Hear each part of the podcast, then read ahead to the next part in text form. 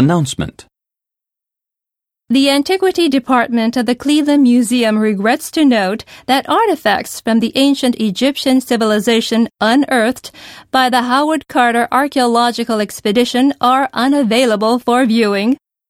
The artifacts have been placed in mandatory storage while a climate control unit is installed as a precaution against damage.